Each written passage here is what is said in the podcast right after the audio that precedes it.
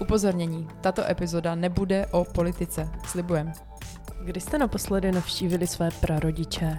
No, měli byste to stihnout ještě před volbama a vysvětlit jim, ať se nedají za pár stovek uplatit. Něco jsme něký... slíbili, Kájo. Uh, OK, já to teda vezmu. Uh, do dnešní epizody jsme si pozvali Kateřinu Janečkovou, která se 6 let vyrovnávala se ztrátou své babičky, což ji nakonec přivedlo k založení organizace Ateliérov, která rozdává radost osamělým lidem v domovech důchodců a v LDNkách.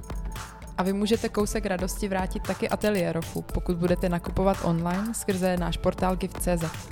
Gift takhle neziskovkám přispěl už přes 8 milionů korun, přitom na začátku všeho stojí uživatel, který před online nákupem udělá pouhý klik navíc a dobrý skutek je na světě. Nejjednodušší je to s naším pomocníkem, rozšířením do prohlížeče, které, když si přidáte, tak eh, vás upozorní na téměř už dvou tisícech e-shopů, že spolupracují s Giftem. A kromě samotných nákupů se snažíme také přibližovat činnost neziskovek na blogu blog.gift.cz anebo právě tady v podcastu Pijavice. Tak ať se vám dnešní epizoda líbí. Budeme se smát, občas otlačíme slzu, všechno bude. Vítáme v dnešní epizodě Kateřinu Janečkovou, která založila projekt Ateliérov. Ahoj Káťo. Ahoj holky, já vás taky vítám na drátě. A jsem ráda, že tady můžu být. Děkuji moc za pozvání. My děkujeme. Káťa Janečková v roce 2019 založila neziskovku Ateliérov, která se snaží rozzářit životy seniorů za pomocí společného zpěvu, hraní na hudební nástroje, osobního kontaktu a mezigeneračního propojení. Kdybychom tě měli představit, tak eh, řekneme asi, že si nejenom založila ateliérov, ale si hudebnice, saxofonistka, cestovatelka, ráda maluješ, zpíváš a vlastně tím vším se prolíná taková hrozně dobrá energie a potřeba dělat lidem okolo radost. Ty si všechny tyto schopnosti nenecháváš pro sebe, ale prostřednictvím jich děláš prostě lepší den těm okolo. Měla jsi to tak vždycky, nebo u tebe někdy nastal takový přerod? To je úplně nádherná otázka na začátek, protože vy jste to přesně vzali od té píky, od toho samého začátku. Prostě ten počátek je v tom dětství, kdy mě prostě každý říkal, že dělám milion věcí a žádnou pořádně. A možná jsme se s tím taky setkali, ale prostě já jsem z toho byla úplně zoufalá, protože všichni moji kamarádi, spolužáci už věděli, jakým směrem se ubírá, jestli, já nevím, mají rádi zvířata, tak budou dělat veterináře, nebo mají rádi já nevím, auta, tak budou dělat někde v dílně. A mě prostě bavilo strašně moc věcí a rodičům mým vždycky říkali, že o, ty vaše děti prokroužkujou to dětství úplně, protože prostě fakt každý den jsem chodila do zušky. A hrozně mě to jako bavilo. A zároveň jsem cítila vevnitř takovou trošku zoufalost toho, že fakt co ze mě jednou bude. a ta zoufalost v podstatě trvala až vlastně přes střední školu, protože já jsem šla na Gimple, že jak jsem pořád nevěděla, co teda mám dělat z těch všech věcí, co mě baví. A až potom eh, na vešku jsem se dostala, to bych tady to mohla sáhodlouze mluvit, ale eh, tím, jak jsem byla prostě totálně rozlítaná, tak jsem si řekla, OK, tak já budu prostě uh, učit a kde můžu učit všechno, tak uh, buď to by to bylo na nějaký umělecký škole možná, nebo jako ve školce, nebo něco takového. Furt jsem se snažila najít uh, ten obor, ve kterém obsáhnu to všecko, jak jsem úplně nadšená z toho světa, co všechno mě baví. A furt to ale nebylo ono.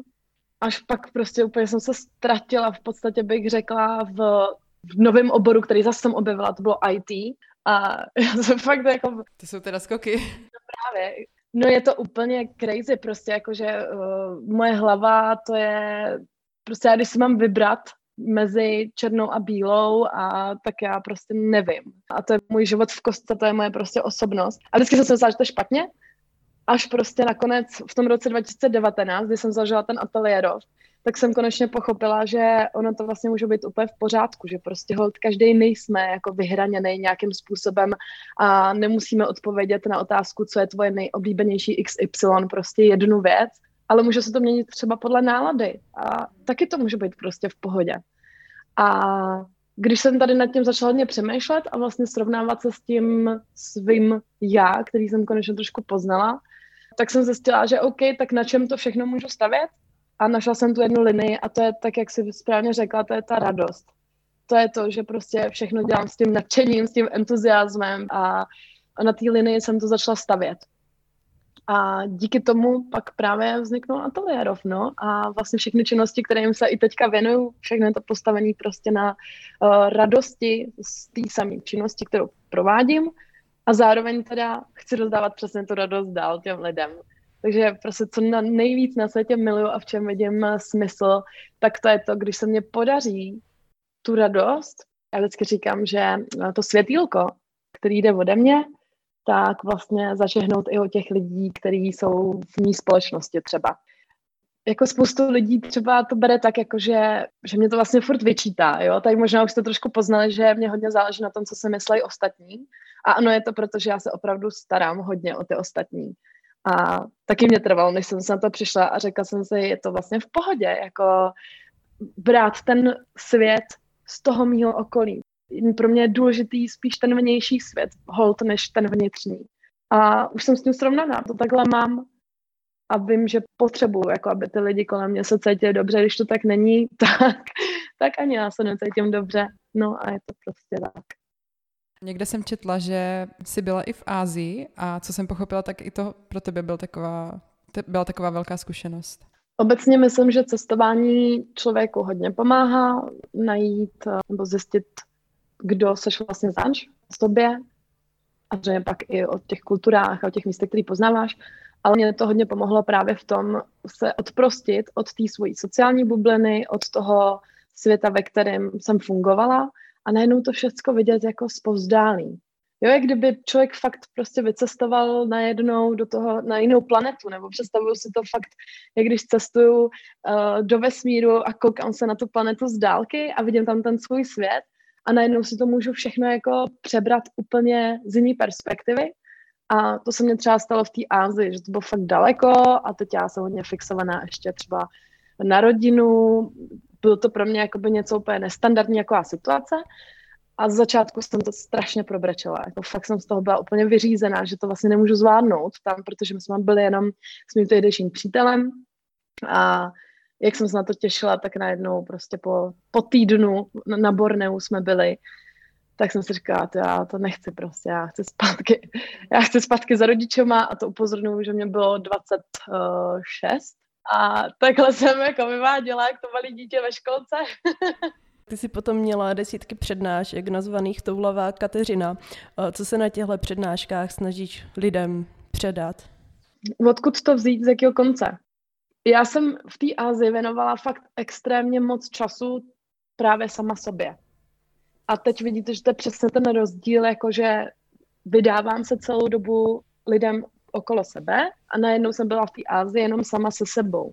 A to mě právě pomohlo v řadě uvědomění a v řadě nastavení si různých procesů, jako je třeba dosahování cílů nebo vůbec určení si nějakých životních cílů já jsem vůbec nevěděla, já si pamatuju, že jsem se jako vzala jako papír a řekla jsem si, tak teď si napíšu deset věcí, které chci jako dosáhnout v životě. A po nějaký půl hodině jsem si napsala prostě první věc a to je zjistit, jaký mám ty cíle.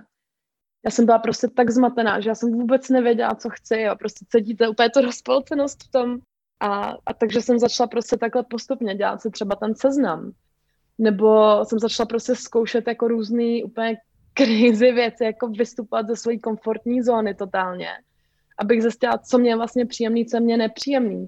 Pamatuju si, že jsme byli jako v Indii právě v rámci těch cest po Ázii a já jsem stála takhle v obchodě, kde prodávali sáry a měli tam strašně moc látek, různých druhů a já jsem se měla vybrat.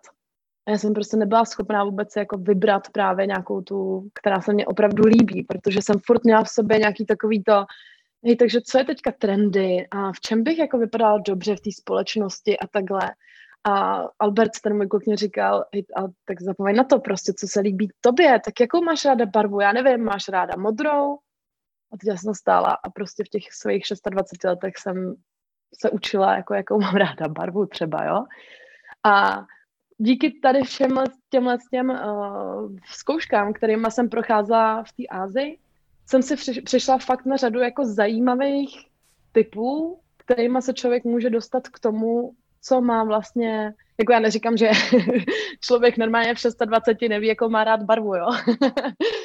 ale, ale myslím si, že spousta lidí třeba i tady v tom věku tápe, co je třeba ten jeho jako hlavní cíl, že mu chybí něco, do čeho může dát tu veškerou svoji vášeň a, a zazářit v tom právě. A stejně tak to chybělo mě. A já jsem se opravdu zvykla dělat rituály, jakože třeba ráno jsem vstala, začala jsem meditovat, nebo stačilo, že jsem se prostě protáhla, nebo že jsem se začala psát deník, nebo prostě další a další věci. A ty prostě vedly k tomu, že ve finále jsem založila ten ateliérov. A vím, že prostě bez tady všech těch typů, který jsem si postupně během tě, toho půl roku v Ázii uh, objevila, tak bych ten ateliérov prostě nikdy nezaložila. A říkala jsem si, hej, tak tohle může být dobrá inspirace pro lidi, až se vrátím tady zpátky domů, zpátky do té bubliny, kde furt jsme v tom koloběhu a pořád prostě musíme něco jako dělat a produkovat a tak a nemáme vlastně třeba čas se zastavit a uvědomit si, co je opravdu pro nás, pro mě důležitý. A tak jsem začala dělat tady ty přednášky, kde jsem schrnula přesně to, co pro mě vedlo k tomu, abych založila ateliérov a zároveň teda to vedlo k tomu, abych vůbec pohovořila o tom, co ateliérov je a dostala ho trošku do podvědomí lidí, protože samozřejmě sama bych to jako nikdy nezvládla bez dobrovolníků, který se třeba i díky těm přednáškám potom eh, k ateliérovu přihlásili, tak by, to, tak by to prostě nikdy nešlo. Takže teďka už ty přednášky nedělám, ale pořád i já teďka čerpám třeba z toho, o čem jsem přednášela, tak se jako vracím k těm slajdům, který jsem tam měla, protože je to potřeba si připomínat. Hmm. A jaká je teda tvoje oblíbená barva? Duhová. Takže nikam, nikam jsme se neposunuli, jo? ne, prostě já jsem se chtěla, že mám oblíbenou barvu podle nálady. Takže jo. Nemáte to tak, nebo jako to je podle mě jak sídlem. Prostě OK, všeobecně mám ráda třeba svíčkovou, asi můžu říct, ale jakože asi bych si ji nedal tak po každý.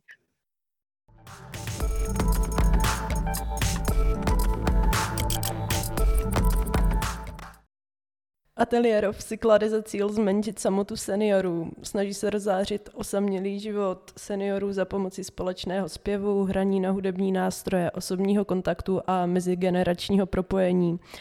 Ty si Ateliérov založila 6 let potom, co ti zemřela babička. A někde píše, že až po 6 letech se ti podařilo s tím vyrovnat. Mm, nechceme že teď nějak uvádět do úzkých, ale můžeš popsat, jaký jste spolu měli vztah?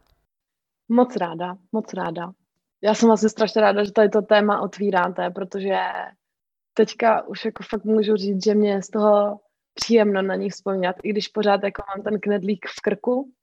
A babička jako byla moje fakt všechno. Měla, byla to moje nejlepší kamarádka, prostě podporovala mě absolutně ve všem, stejně jako třeba moje rodiče ale prostě přece jenom s tou babičkou jsme byli jako zpříznění duše, vyloženě. My jsme se narodili skoro i stejný den, prostě jako červenci, obě raci, takže kdo věří na znamení, tak, tak eh, prostě měli jsme k sobě hodně blízko a měli jsme jako, jako podobné koničky.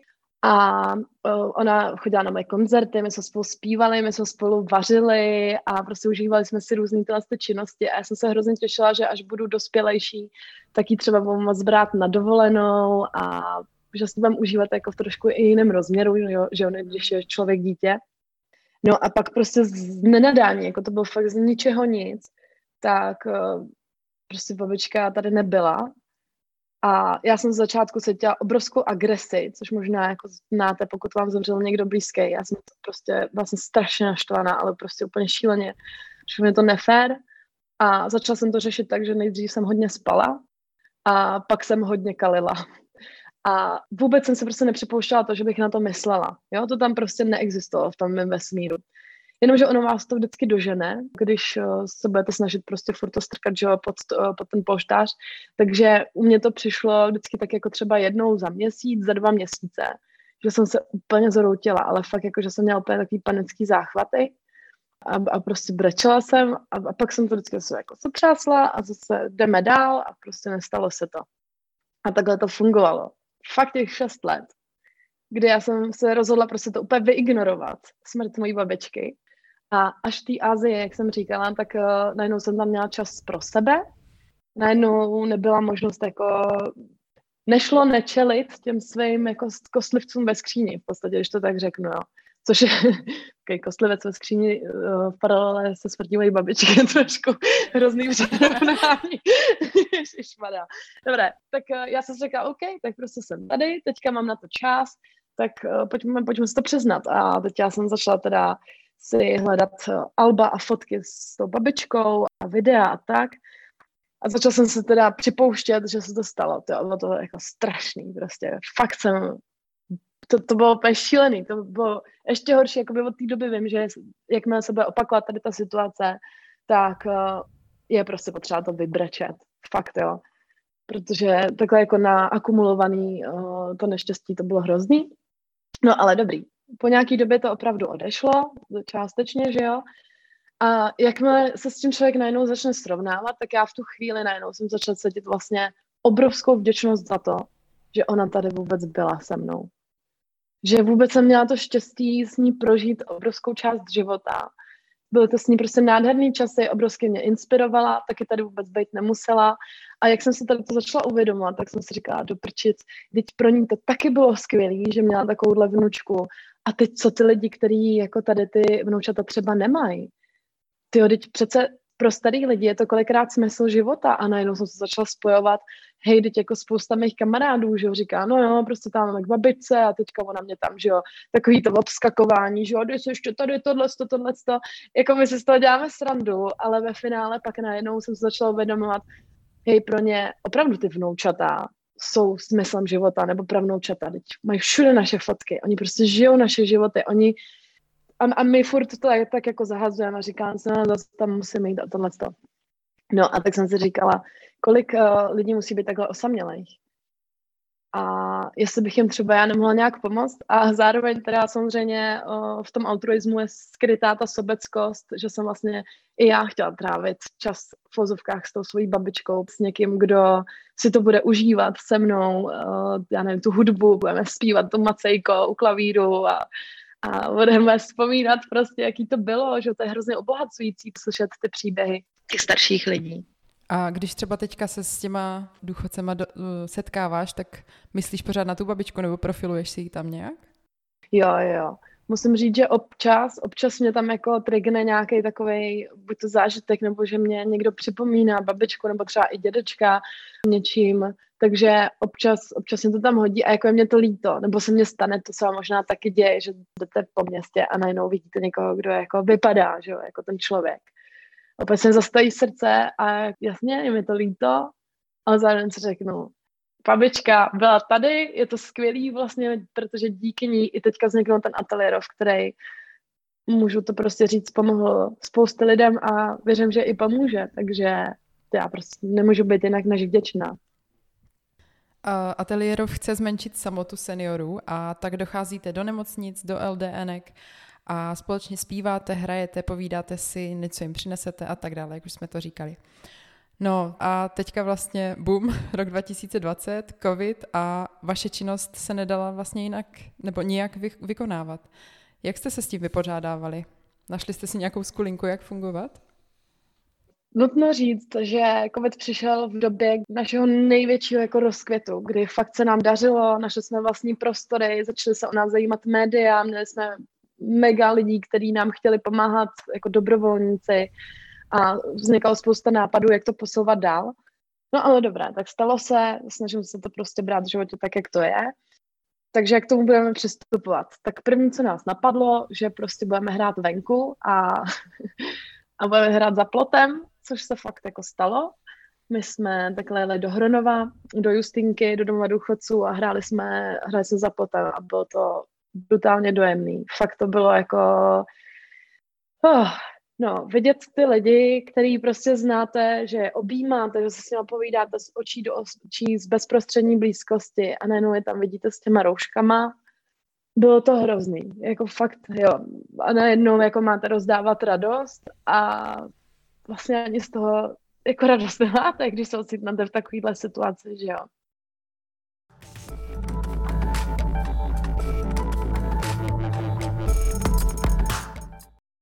Ty si do ateliérofu dala a dáváš do dneška spoustu času a energie a jak už se o tom mluvila, tak určitě značná část se ti vrací na zpátek.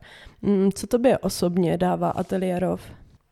od A do Z prostě já bych začala tím, že jsem poznala spoustu úžasných lidí, právě těch, kteří se začne nabalovat. Já vždycky říkám, že to je, když hodíte ten kamínek eh, do vody a kolem se vytvoří ty kruhy. To je prostě neuvěřitelné. Jako bych v životě nečekala, že se tohle může stát vůbec tady v tom sektoru, ještě když se rozhodneme pomáhat seniorům, a že se nabalí tolik mladých lidí, jako opravdu od nějakých 16 do 55 let třeba. Jakože fakt eh, všechny generace. Takže to jsou určitě pro mě ty lidi, kteří se k tomu přidali spousta nových kamarádů. Za druhý, musím říct, že mě to i jako změnilo celkový pohled na svět, protože jsem najednou zjistila, že opravdu svět prostě může být fakt krásný místo a vždycky záleží jenom na tom, jaký si to člověk kolem sebe vytvoří a že nic není nemožný. Fakt jako kolikrát jsem brečela radostí, když eh, se začaly dít nějaký věci, nevím, když mě kontaktovali prostě přes Ježíškovi vnoučata, že je možná spolupráce, když jsme získali ty prostory, a ještě zadarmo, jako nutno říct, že my jsme nezisková organizace, respektive založený ústav, teda se jmenujeme. A jako spousta lidí, právě to třeba taky další věc, nám začalo posílat peníze jen tak, třeba prostě Erika Kopy, to je malá kopírovací služba v náchodě, tak oni vymysleli, že prostě lidi začnou běhat a za naběhaný kilometry, tak ty peníze, kolik kilometrů naběhají, tak nám posílají takhle už od začátku založení na účet ateliérov. A prostě to je spousta dalších případů, takže já najednou fakt jsem začala mít pocit, jako že když se člověk něco umane a když to dostatečně přeje, tak to je prostě možný. Stačí každý den pro to udělat třeba jednu maličkou drobnost a hlavně na to prostě nepřestávat myslet, fakt si to přitáhnout těma myšlenkama. Takže to jako i nějakou sebedůvěru, že prostě jsem schopná, jakože já jsem založila neziskovku, to já třeba, kdyby, kdybyste mě znali, tak víte, že úplně nesnáším nějaký papírování, jo, prostě nějaký dokumenty dělat, nebo to prostě šlo dělat daňový přiznání, no to je konec, prostě to je strašný. A najednou se mě to jako podařilo třeba založit, mazet. A pak, že u ničeho nevydržíš. no, ale teď jsem na to úplně kápla, jakože uh, furt mám ten pocit, že nedokážu moc u něčeho vydržet, ale pak přesně, když se ohlídnu, tak uh, najednou zjistím, že jo, některé projekty tam dokončený jsou a největší radost mám z toho, že tohle není projekt jako pro mě, ale je to právě ten projekt jako pro lidi. A to, co mě ten ateliérov nejvíc dal, že jo, tak to je právě ta radost z toho vidět ty šťastný, fakt šťastný tváře nejenom babiček a dědečků na různých místech, jak se říkala, oni se jim vyplavejí vzpomínky úplně z mládí, na který si mysleli, že už dávno zapomněli. Nebo i ta hudba prostě, co dokáže dělat za divy, to bych taky nikdy nevěřila. A pak stačí jenom sedět a pozorovat to a najednou zjistíš, že nějaký jako materialismus v porovnání tady s tímhle s tím, to, to je úplně úplně jak zahození. A to bych nikdy jako neřekla, že to tak je. Já jsem vždycky milovala modu a jako jsem měla peníze už jako malá, tak jsem to rozfufrovala za kyselý pásky a, a lízátka, takže tak. Tak najednou se mě to takhle úplně uh, změnilo a věřím, že i spoustě dalších lidem v rámci těch dobrovolníků.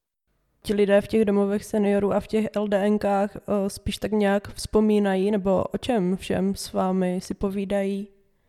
Musím říct, že to je hodně, hodně různé, respektive on ten program začíná tak, že my tam přijdeme, pozdravíme se s nima a zaspíváme si pár písniček. Zpíváme lidovky a vybíráme takové písničky, které oni opravdu znají. Takže to je přesně na tom vidět, že třeba okolo Hradce, to je taková písnička, co se třeba zpívala, když uh, vojáci mašírovali na vojnu. A to je jako takový největší jako vyvolávač vzpomínek, třeba konkrétně tahle ta písnička mě přijde, nebo Ach synku, synku, to už je vyloženě doják, jako u toho půlka lidí brečí, včetně mě, a to jsme fakt jako měli desítek takových setkání, protože, takhle, řeknu vám konkrétní příběh, na který vám to uh, demonstruju. Dali jsme takhle právě na LDNC v Jaroměři, tam jezdíme docela často a byl tam pán na vozíku a bylo vidět, že nevnímá, že tam vlastně byla jenom ta jeho tělesná schránka v podstatě. Sestřička ho přivezla, my jsme začali zpívat, no a začala potom právě tady okolo Hradce. My jsme tam už ne, jako naučili takovou tu choreografii, že jo, k tomu ta kytara, bubínky, fakt s veškerou radostí a láskou jsme to tam podali. A jedna z těch sestřiček, tuším, šla za tím pánem a začala ho tak jakoby pohupovat. A teď to vypadalo, že nějaká jiskra už se zblejskla v jeho oku. Ale ta sestřička to neviděla, jo, ona to jako to. A já jsem to zaregistrovala, tak jsem si říkala, hej, tak prostě jdu, jdu za ním, jdu za ním. Tak jsem ho chytla za ruce a začala jsem s ním tancovat. A koukala jsem se na něj a zpívala jsem to okolo Hradce. A to byl absolutně nádherný moment, kdy najednou jsem to přesně věděla, jak ten pán z toho výrazu, který vůbec tam jako s náma nebyl, tak najednou mě zaostřil. Mě viděl, začal se prostě pomalu se mu začaly hýbat koutky úst a začal se usmívat. A v oku mu byla slza. A tohle je prostě moment, za který stojí za to, to dělat. Jako fakt tyhle ty momenty přesně. A on se pak začal smát a prostě smál se a my jsme se smáli všichni a všichni jsme prostě brečeli úplně dojetí, včetně těch sestřiček. A já si myslím, že tohle má prostě obrovský smysl právě přesně kvůli těmhle těm situacím, který tam vznikají na denní bázi. Jako opravdu tam je taková, to tam se dějou takový zázraky. Jako klidně bych řekla na každém z těch setkání, že se stalo něco, co jsme prostě nečekali že někdo, já nevím, začal zpívat, nebo někdo se začal prostě z něčeho nic smát, ale to jsou lidi, kteří opravdu už jenom tak jako dožívají, že třeba nemají ten smysl života a pak stačí se jim podívat do očí a třeba zeptat se, jak se máte. A oni jsou z toho úplně vedle. Nebo jsme se zatkali takhle s pánem, uh, za kterým jsme jeli v náchodě. Já jsem toho pána znala už od malička, jsem ho potkávala na kopci a vždycky byl sám. A tak jsme se s ním začali povídat a právě taky jsme zpívali. No a on mě chvilku vyprávěl, vyprávěl mě o svém bratrovi, vyprávěl mě, co celý život dělal, co ho baví. No a když jsme se tak povídali, tak on potom říká, já se strašně omlouvám za tu svoji slovní zásobu, ale já jsem si sedm let s nikým nepovídal. A teď já se koukala s otevřenou pusou a říkám, prosím. A on, no jakože kouká na televizi, poslouchá rádio, ale vůbec s nikým se nepovídá.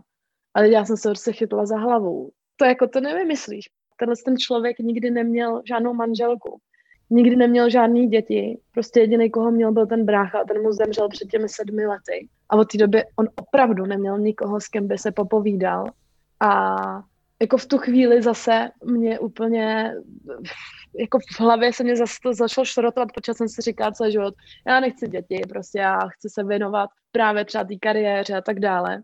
Jenomže najednou tam vidíš člověka, který ty děti neměl a ve finále jako zůstal sám. A pokud ten člověk není vyloženě společenský, známe spoustu důchodců, že, který se s náma baví a já nevím, vyrazí do obchodu a začne se s náma bavit. Je nám to protivný, no jasně. přesně tak, přesně. Takže dejme tomu, že tady ty lidi občas někoho třeba chytnou a pak třeba ani jako nemusí mít tady ten deficit komunikační. Ale pak je ten druhý extrém, že ty lidi vlastně úplně rezignujou pak jako se povídá, já nevím, sami se sebou, jestli vůbec. Ty, to člověka úplně odzbrojí potom, že? Fakt, že jo. To vůbec jsem si neuměla ani představit, že takovýhle situace můžou nastat. A mluví třeba i oni otevřeně jako o tom, že se cítí sami? Ano, mluví o tom otevřeně. Jo, musím říct, že jo a že taky jsem zažila nespočet situací, kdy mě babičky i dědečkové jako fakt brečely, že jsou sami, že kolikrát třeba i tu rodinu mají, ale říkají, prostě už tady nebyli rok mě navštívit. Teď mluvím třeba o těch důchodácích nebo i o těch nemocnicích. A přesně znám tu druhou stranu, jako já i tu druhou stranu chápu, že mají ten svůj život a říkají si, hele, musíme zase za ním a vyraz, za ním vyrazit nebo za ním, že jo, ale to spíš taková otrava jako pro ty lidi často. Ale ty lidi nečekají na nic jiného, než jenom na tu návštěvu třeba. A pak kolikrát taky jsem se setkala třeba s paní, která říkala, já jsem přežila celou svoji rodinu, já už tady taky nikoho nemám, já už nemám vůbec žádný smysl života. No a pak jako je těžký, že jo, tak uh, o čem se s ním chcete bavit, o té minulosti právě vzpomínat. A to je obrovská inspirace, si myslím, pro nás mladý. Jako nechci nabárat někoho, aby žil úplně šílený život a vrhal se do všeho po hlavě za každou cenu, ale spíš myslet na to, že fakt jako mladý jsme jenom jednou a já to beru jako obrovskou výzvu vytěžit z toho fakt maximum, protože chci prostě mít na co vzpomínat. Jak se vám daří oslovit nějaké dobrovolníky? Jsou to nějací tvoji známí nebo vaši známí? A nebo se k vám hlásí i mladí lidi, co mají prostě touhu setkávat se s lidma o generaci starší? Dobrovolníci se hlásí buď to právě z mého okolí, jakože vyloženě kamarádi nebo kamarádi těch dobrovolníků, nebo pak jsme dělali přednášky třeba na eh, Jiráskové gymnázie v Náchodě, tak tam se taky přihlásili nějací dobrovolníci. Občas nás někde někdo zahlídne, že třeba nás sdílí, já nevím, krása pomoci, jo, že takhle hodně spolupracujeme s dalšíma neziskovkama, které pomáhají seniorům. Takže je to fakt různorodný. Káťo, já mám jednu takovou zkušenost, že když jsem nějakou dobu měla brigádu, já a ještě moje segra v domově důchodců, tak se na mě poměrně dost upnul jeden takový starý dědeček. A vlastně každý den čekal a těšil se, až mu přijdu prostě vytřít tu zem v pokoji. A vždycky úplně jako ožil. A potom, i když jsem tam už nepracovala, tak jsem věděla od toho personálu, že se na nás pořád jako ptal a kdy zase přijdeme. A mě ho bylo prostě hrozně líto, tak jsme tam třeba přišli, i když jsem tam už jako zaměstnaná nebyla. Tak mě napadlo, jestli se ti to jako nestává taky, že se na tebe někdo takhle upne, jestli pak máš třeba nějakou jako hranici nebo tak, jestli se to dá vlastně dlouhodobě nějak udržet. To je hrozně hezký, že jsi tam chodila, by the way. Z toho mám vždycky radost, když to slyším, že někdo, někdo tady to dělá. Hele, zkušenost, určitě to nebylo nepříjemné. To, to ne. Takhle, teď mě napadla spíš vtipná věc, že se mně jednou stalo, že, že jsem se takhle scházela s jedním pánem a my jsme si právě spolu zpívali a povídali a pak dokonce jsme mu nechávali udělat obraz, protože on říkal, že miluje vesmír, takže jedna z dobrovolnic právě mu nakreslila ten obraz a on je pak napsal sms a napsal, Katko, nezlobte se, ale nemůžeme takhle dál pokračovat. A teď já úplně, cože, prostě co blbne, že jo, co se děje, tak jsem mu zkoušela volat a tak dále.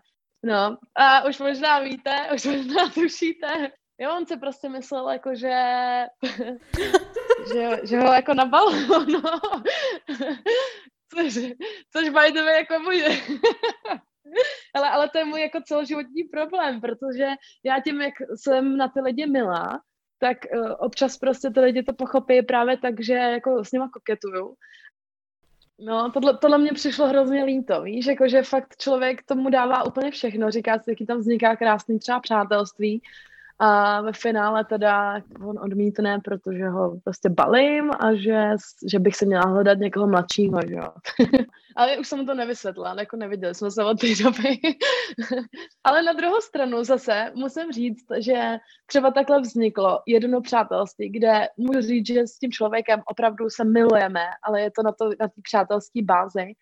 A je to pan František z Liberce, který oslavil teďka svoje devadesátiny. Všechno nejlepší. To jo, to jo, to jo. On to určitě uslyší, protože právě o, ten můj kontakt je trošku horší, jo, já celkově na ten kontakt.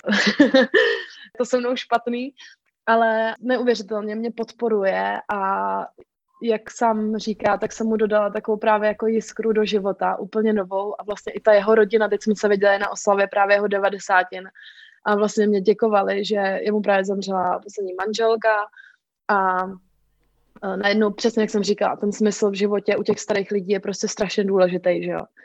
A najednou jsme se potkali, vlastně byla to plná náhoda, když jsme vystupovali uh, s orchestrem uh, v Liberci, tak jsme se uh, s Františkem dali právě do řeči na zastávce tramvajový.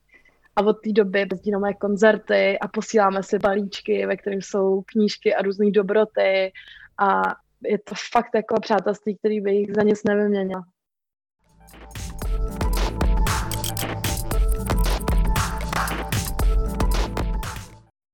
Ty už jsi mluvila o tom prostoru, který se vám v náchodě podařilo získat, kde byste se vlastně mohli potkávat se seniory.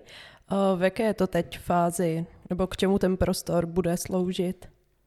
No, od začátku, co jsem založila ateliérov, tak uh, jsem měla sen, že vytvoříme ateliér off a teď to budou různé části toho ateliéru v podstatě. Takže celkově ta začátka prvotní byla, že to bude místo, kde se budou setkávat lidi, kteří nejenom trpí třeba samotou, nebo že nemají ten smysl života, ale prostě třeba se chtějí vyzkoušet nějaké nové věci, poznat nový lidi, jo, prostě zažehnout právě tu jiskru v sobě znova.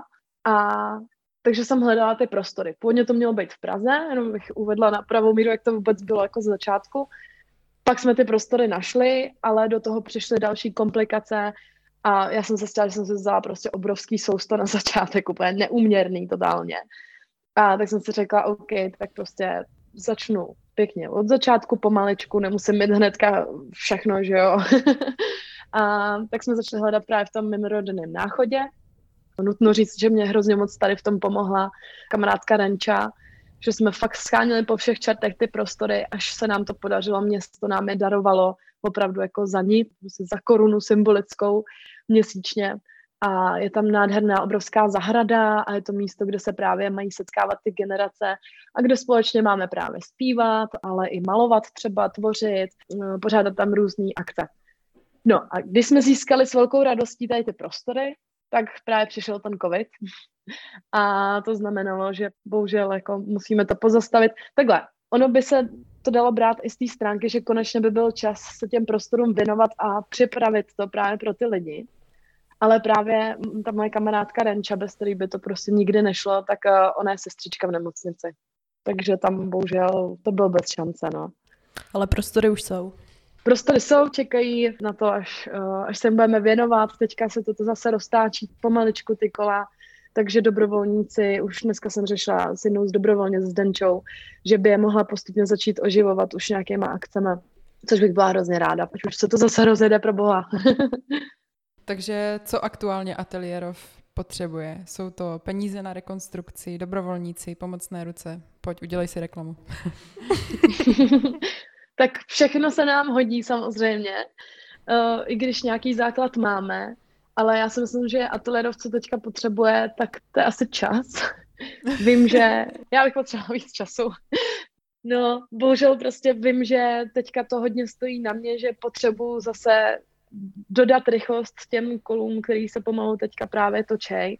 A bohužel tím, že právě pracuju pro firmu, která mimochodem uh, právě Real Pet, tak taky uh, dal spoustu peněz právě do těch prostor na ateliérov tak uh, do toho ještě hraju na saxofon, což teďka prostě mě to ohromně baví a jsem ráda, že, že i lidi to právě baví.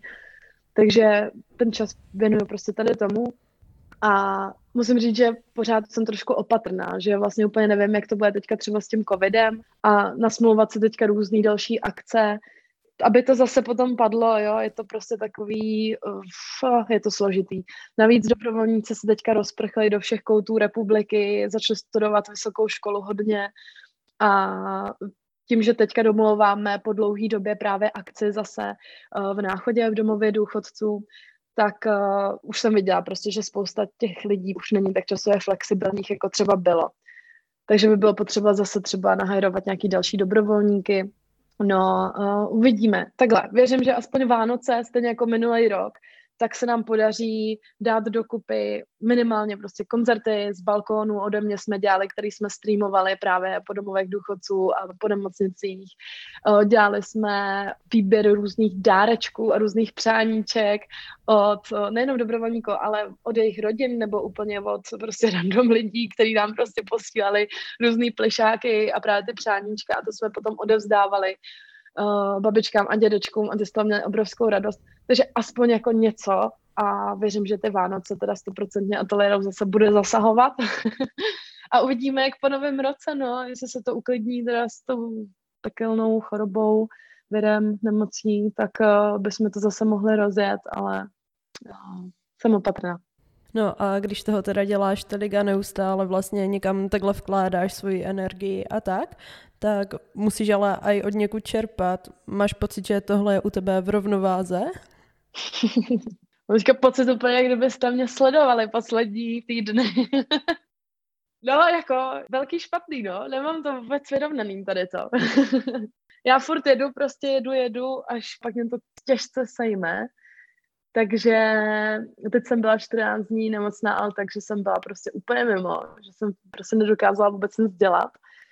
A bylo to důsledkem toho, že jsem veškerý čas fakt investovala právě těm věcem, který tolik miluju a který tolik ráda dělám, ale bohužel mě to prostě nebaví, jako ten pasivní odpočinek, jo. Já nevím, jak to máte vy, jako že přijete domů a lehnete se prostě do postele. Já třeba ani na ten Netflix nějak nekoukám ráda. Radši si půjdu třeba zaběhat, nebo si zahraju na ten saxofon, jenomže jsem prostě zjistila, že bohužel je to, je to potřeba si občas fakt lehnout a vůbec nic nedělat. Na mě totiž působíš, myslím si, že i na posluchače, jako typ člověka, který prostě překypuje energii a je vlastně neustále pozitivně naladěn. Ale jako vím, že v životě to tak prostě není u nikoho. Jak potom řešíš to, že občas člověk vstane a má prostě fakt blbý den, cítí se blbě a pak mají do domova lidem zlepšit den? Za začátku vůbec jsem si nepřipouštěla to, že se můžu cítit blbě. Tady máš řešit věc, tak prostě jdeš na to. Ale teď už vím, že pokud má člověk energii dávat, tak ji musí ne mít, ale musí překypovat. Musí mít ne, jakoby naddostatek ještě. A hlavně, pokud já prostě nejsem v pohodě, tak opravdu nemůžu jakoby do, rozdávat tu radost, že? pokud ji sama nemám. Uh, takže to je teďka moje aktuální téma naprosto, tady to, o čem teďka spolu mluvíme, že já jsem zažila možná poprvé v životě po strašně dlouhé době, nevím, že jsem fakt ráno otevřela oči a mě čekali právě domlouvání právě toho koncertu pro ateliérov, plus ještě svůj koncert, práce samozřejmě a tohle. A já jsem ležela v té posteli a říkala si, já vůbec se vlastně na to netěším, cože, to je hrozný, to, to, to jsem nikdy neměla tady to. A šla jsem za Krištofem, za svým klukem a říkám, hele, to, jako, co to má být tady to? A on říkal, že musíš se odpočnout, musíš se na to připravit, aby vůbec ty výkony mohla podávat. A tak teda jo, no, tak teda zkouším teďka odpočívat občas. Ale myslím si, že to bude ještě běh na dlouhou tráť. A teda bych odpověděla na tu otázku, tak pokud necítím, že jsem na to ready, tak já ty akce musím rušit už teďka nedá se nic dělat. Prostě to tak je. Myslím si, že to rozpoložení jako tvoje je vždycky na prvním místě. Člověk vždycky se má na to, musí se prostě naučit na sebe naladit a hold jako být sobec, no, tady v tom. Kdo nehoří, tak nemůže zapalovat i druhý, že? Přesně, jak by řekla Veronika, která dokonce si pamatuju i autorka Hoř pomalu, uh, zrušila nějakou přednášku právě kvůli tomu, že dostala měsíčky Což byla prostě přesně nádherná ukázka toho, že... Ale to je dobře. jako pokud nejseš ready. Ano, jo, jo, já to naprosto jako podporu. A úplně na závěr, um, asi myslím, že už jenom z tohohle rozhovoru je patrné, jak všestranně zaměřená a nadaná si. A mhm, kdybys mohla nějak ten svůj um, nebo kam bys ten svůj um a energii chtěla dál směřovat? Vidíš tu budoucnost v ateliérofu? Určitě. Určitě bych chtěla, můj sen v rámci ateliéru furt zůstává pořád stejný a to je nejenom otevřít tu pobočku ateliéru v Náchodě, ale pak i v Praze a pak třeba i po Evropě nebo po světě, protože já si myslím, že samotou lidi trpějí nejenom tady u nás, ale prostě úplně všude a myslím si, že to je potřeba propojit. A vidíte, zase tím by se krásně propojilo třeba ta moje vášeň v to cestování a mohla bych tam rovnou i hrát na ten saxofon a zároveň bych sebou měla počítač a mohla dělat prostě s tím CRMkem, takže ono se to dá skloubit, ne, že ne. Katko, tak my ti moc děkujeme za rozhovor a budeme ateliérov sledovat i tebe nadále a těšíme se na vaše další projekty, ať se vám hlavně daří. Tak jo, tak já vám moc krát děkuji, že jsem se tady mohla s váma takhle o tom popovídat a tak vám přeju, ať se vám daří ve všem, co milujete a co vás baví.